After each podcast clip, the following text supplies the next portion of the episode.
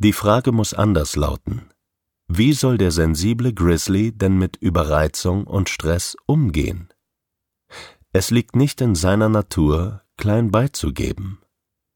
Er ist in einem massiven Störgefühl schon beim Aufstehen. Die schier unendlich vielen Stufen bis zum Ausbruch hat aber keiner von außen so richtig wahrgenommen. Der Grizzly-Junge schon. Und er hat sie ausgehalten, bis es nicht mehr ging. Hätte der Tag anders begonnen, hätte er mehr auf seine Bedürfnisse achten dürfen, wäre es vermutlich nicht so weit gekommen. Diese Beschreibung können die Eltern, die Großeltern und auch die Lieblingslehrerin bestätigen. Es gibt Zeiten und Tage, in denen der Junge entspannt oder zumindest entspannter ist. Einfach weil weniger Reize, weniger unerwünschte Reize auf ihn einprasseln. Der Schlaf war gut. Morgens war noch etwas Zeit zum Lego-Spielen. Der Lieblingspulli war frisch gewaschen. Der beste Freund war in der Schule. Die Lehrerin hat ihm ermöglicht, eine Aufgabe schriftlich zu erarbeiten, weil sie weiß, wie ungern er sich mündlich beteiligt, weil ihn dann immer alle so anstarren. Sie weiß und versteht, dass ihm dies peinlich ist und er nicht auffallen will, schon gar nicht negativ. Der Junge ist okay, wenn der Rahmen stimmt. Er ist lediglich besonders sensibel und reagiert seinem Naturell entsprechend darauf. In der Natur ist uns das alles klar. Reize keinen Grizzly, wenn du das Echo nicht verträgst. Die gleiche Situation mit einem Panda-Mädchen würde vermutlich anders enden. Das Mädchen würde den Schultag brav mitmachen. Niemand hätte einen Anlass zur Beschwerde. Oder vielleicht doch?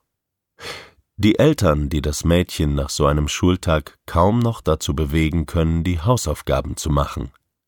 Aber nicht, weil sie trotzig ist, sondern einfach, weil der Akku leer ist. Oder sie würde sogar diese noch bewältigen, könnte aber dann nicht mehr zum Volleyballtraining, weil sie ständig diese unerklärlichen Bauchschmerzen hätte. Oder sie würde auch das noch bewältigen, läge dann aber weinend im Bett vor lauter Erschöpfung mit düsteren Gedanken. Warum bin ich nur so? Alle anderen sind jetzt noch fit und fröhlich, und ich kann einfach nicht mehr. Was stimmt mit mir nicht? Kann ich nicht einfach normal sein? Das Kind vom Typ roter Panda wiederum würde seinem Naturell entsprechend versuchen zu flüchten. Es könnte häufig abwesend wirken, Tagträumen, im Unterricht unbeteiligt bleiben, in den Pausen allein spielen. Nachmittags würde es sich mit niemandem verabreden und am liebsten in seinem Zimmer bleiben wollen. All das, um den belastenden, über- und unterfordernden Situationen zu entkommen. Auch bei diesen Kindern gibt es nicht selten physische Symptome wie Kopfschmerzen, Bauchschmerzen, Übelkeit.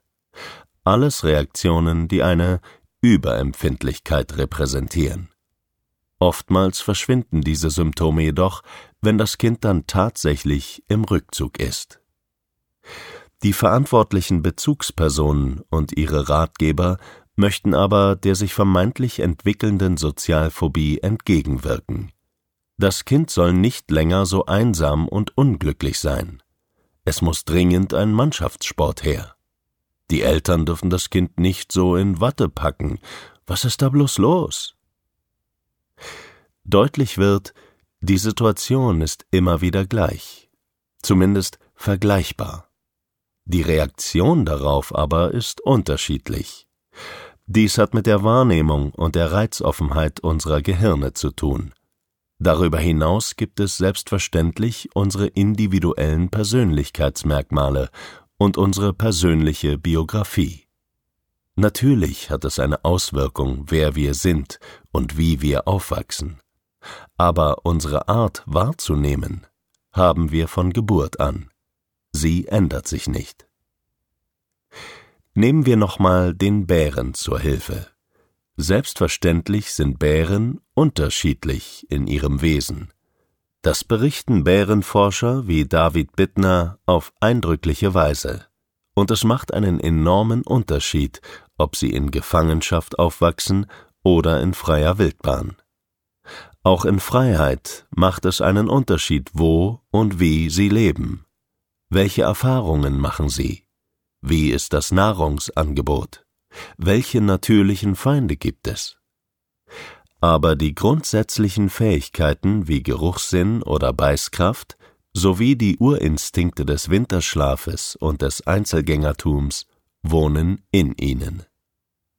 Je nach Bärenart eben lediglich unterschiedlich ausgeprägt